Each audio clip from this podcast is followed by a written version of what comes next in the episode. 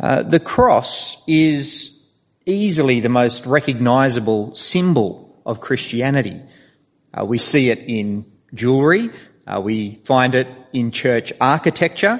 Uh, we even see it cropping up all over the place in popular culture.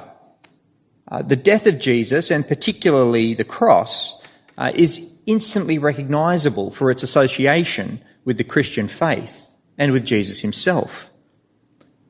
Now, I think in lots of ways it's right that we focus on the cross. Uh, it's the means of our salvation. But in many other ways, it's a rather odd symbol for anyone to want to fixate on. Uh, a crucifixion was an ancient instrument of torture and of execution. It's a strange thing to want to wear that on a chain around your neck uh, or to put it out the front of your church building. I mean, just think about it. If Jesus had been executed by hanging, I wonder how comfortable you'd feel about having a noose or the gallows as the dominant symbol of your faith.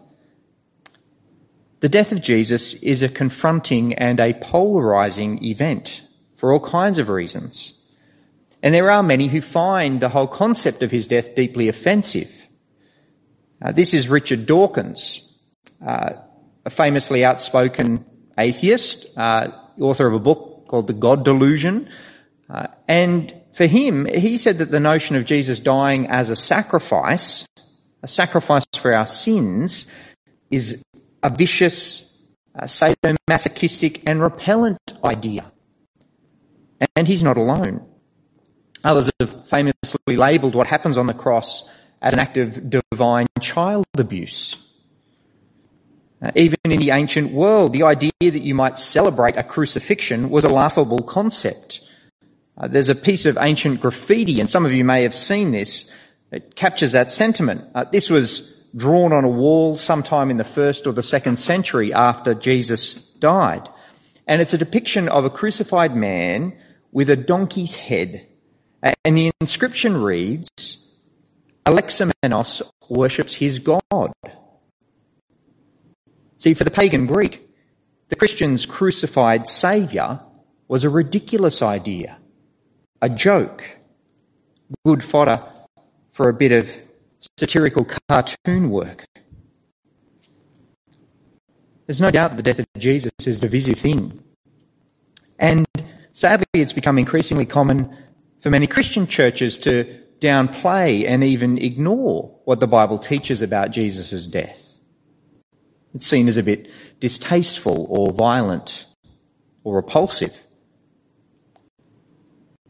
But you can't understand Christianity you can't understand who Jesus is without properly understanding his death. And you'll never grasp the immense value of Jesus unless you first grapple with our need for his death.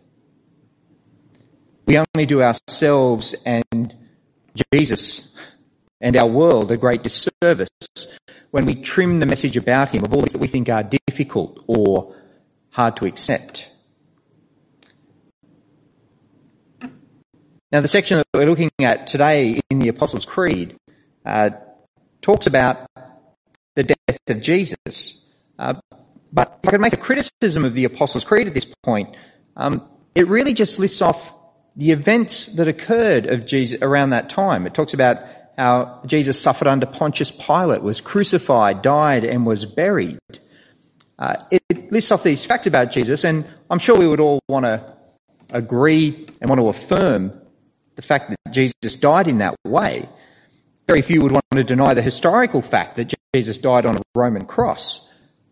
But believing those facts about the death of Jesus is not what makes you a Christian and is not what makes his death effective for you. The more important question that we're going to be thinking about this morning is why? Why did Jesus die and why does that even matter?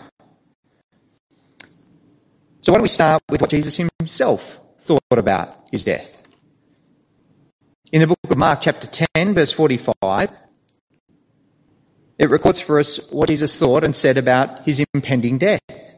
He said, For even the Son of Man did not come to be served, but to serve, and to give his life as a ransom for many. Jesus here explains that he understood why he'd come, that he'd come, in fact, to give his life, to lay it down. And Jesus here alludes to the purpose of his death, where he talks about being a ransom for many. Jesus understood that his death would be for others. There's a great verse in the book of Hebrews that expands on this explanation. In chapter 9 verse 26 we read, He's appeared once for all at the culmination of the ages to do away with sin by the sacrifice of himself. I really love how this verse describes what Jesus achieves through his death. That he came to do away with sin, to make an end of it. Of course, Jesus couldn't simply click his fingers and make sin disappear. That's not how God's justice works. For our sin to be done away with, the penalty must be paid. But this verse also tells us how Jesus does away with our sin. That he does it by the sacrifice of himself. That is what is happening when Jesus dies on the cross. Jesus dies there as a sacrifice to do away with sin. There's a, a, term that scholars use to try and explain and help people understand what's going on when Jesus dies. Uh, they talk about PSA, uh, penal substitutionary atonement. Now stay with me because it's not as complicated as it sounds.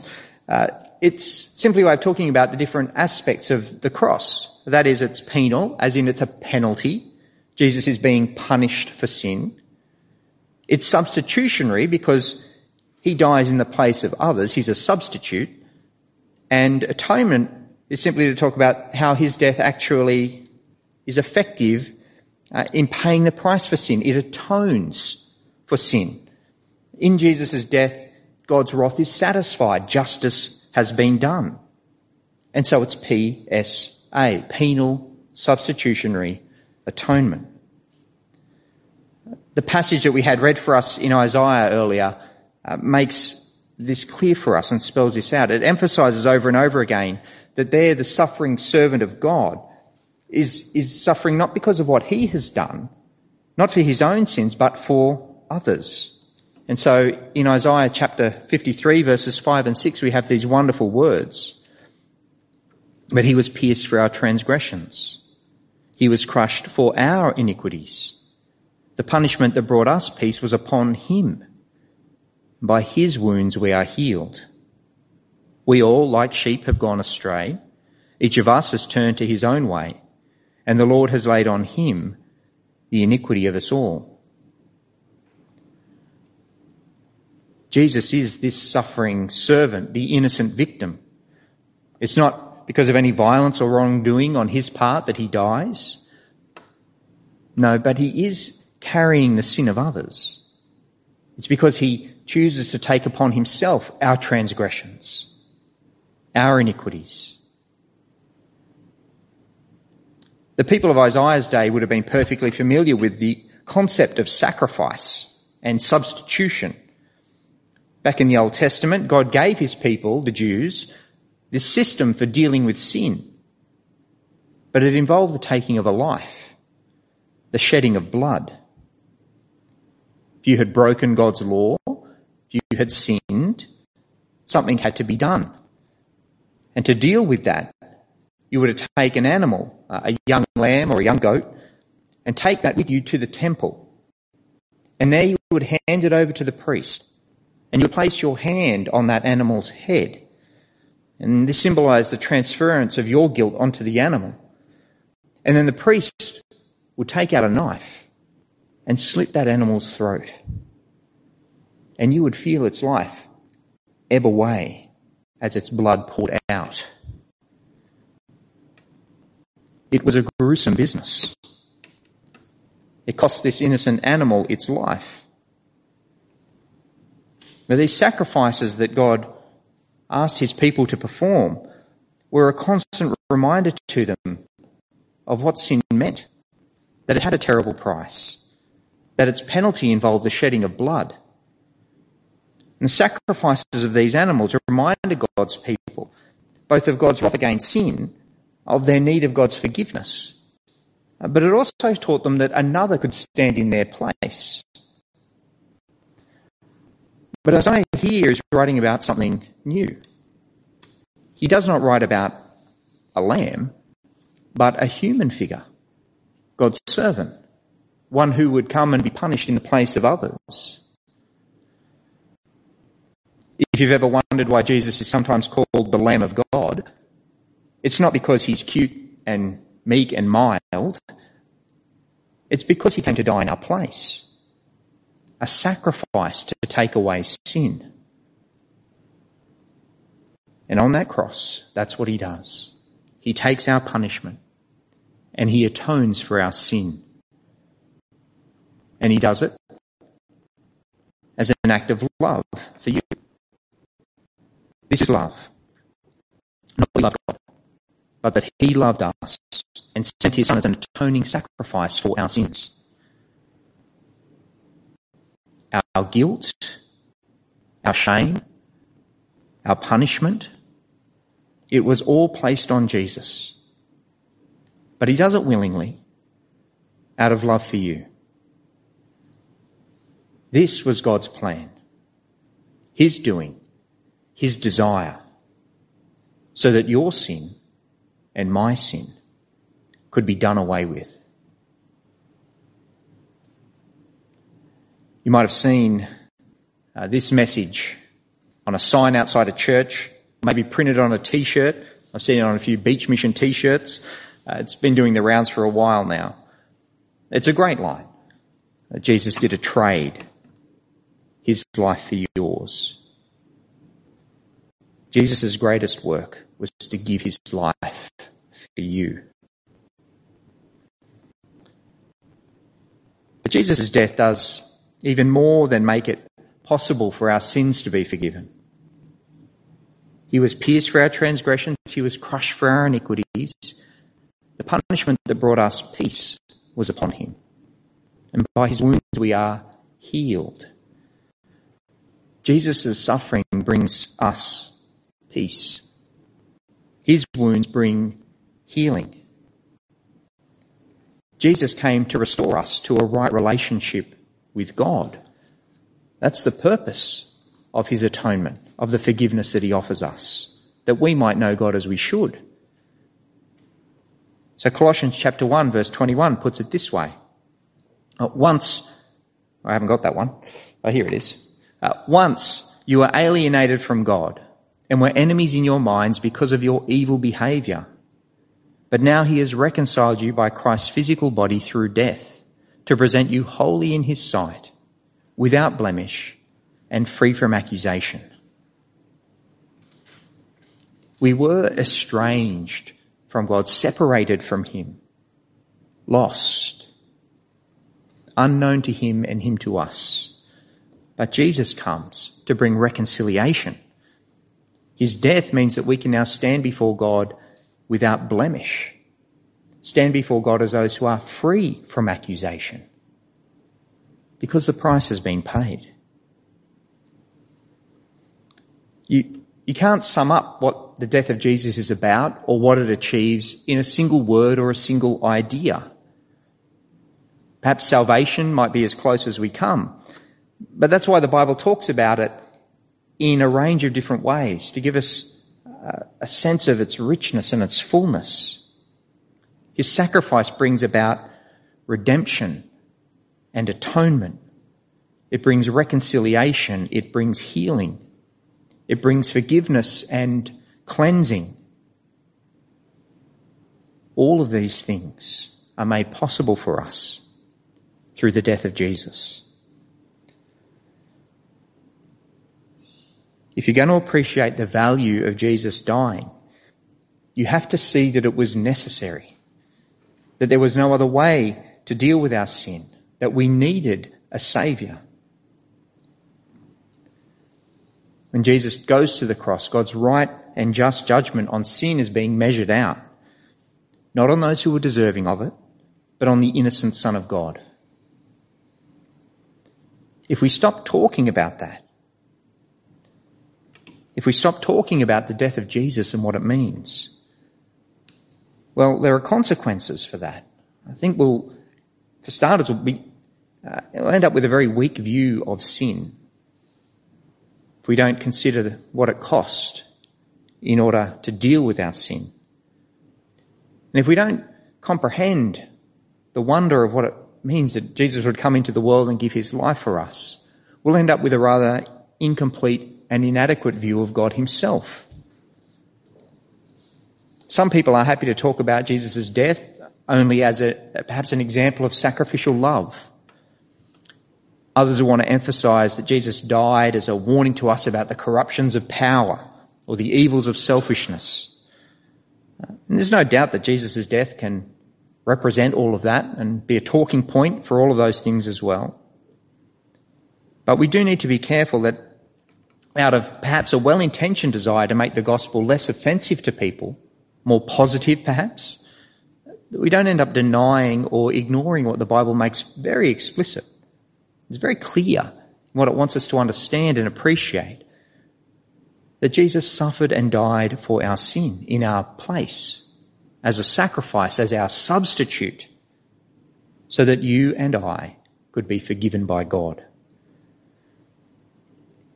Let's not be ashamed of this suffering servant, because that's how God saves us.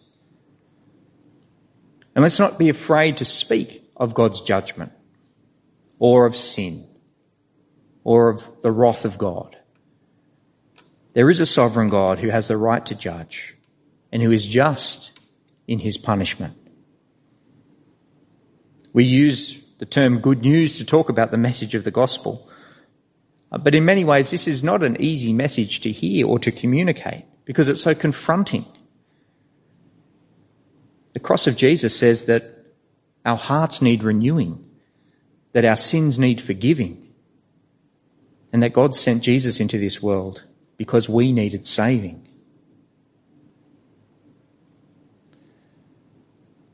Have you ever come to the point where you've recognized that the death of Jesus was not just something for the world, but that in fact it was necessary for you? That Jesus needed to pay the price for your sin? Have you ever acknowledged before God that you needed the Son of God to give his life for you? Have you called out to him for forgiveness in Jesus' name? Have you put your trust in him? If you've never done that, why don't you do that today? Take hold of the new life that Jesus offers you. for those of us that have already thrown our lot in with Jesus. Remember that this is a message about Him that we have to share. Uh, God has promised to be at work, growing His kingdom, bringing people into reconciliation with Him as we share this truth about who His Son is and what He's done. So can I encourage you to persevere with this sometimes difficult job of bringing this confronting news? before those that you know and love. And remember that if we empty the death of Jesus of its meaning and of its purpose, we'll inevitably rob ourselves and others of the wonder and the joy that's to be found in the blessings that come through the death of Jesus. The cross may be a confronting message, but it is also uh, the greatest comfort that any of us could know. To know that the punishment that brought us peace was upon him, to know that by his wounds we are healed, to know that God will no longer count your sins against you because they've been dealt with by Jesus, to know that you are at peace with God, that there is healing for the wounds of sin. If you trust in Jesus, these are all blessings that belong to you there on the cross, sin is dealt with, our guilt and our shame. He took it all and made an end of it. This is the beauty of the cross. never stop giving thanks to God for what he has given you in Jesus.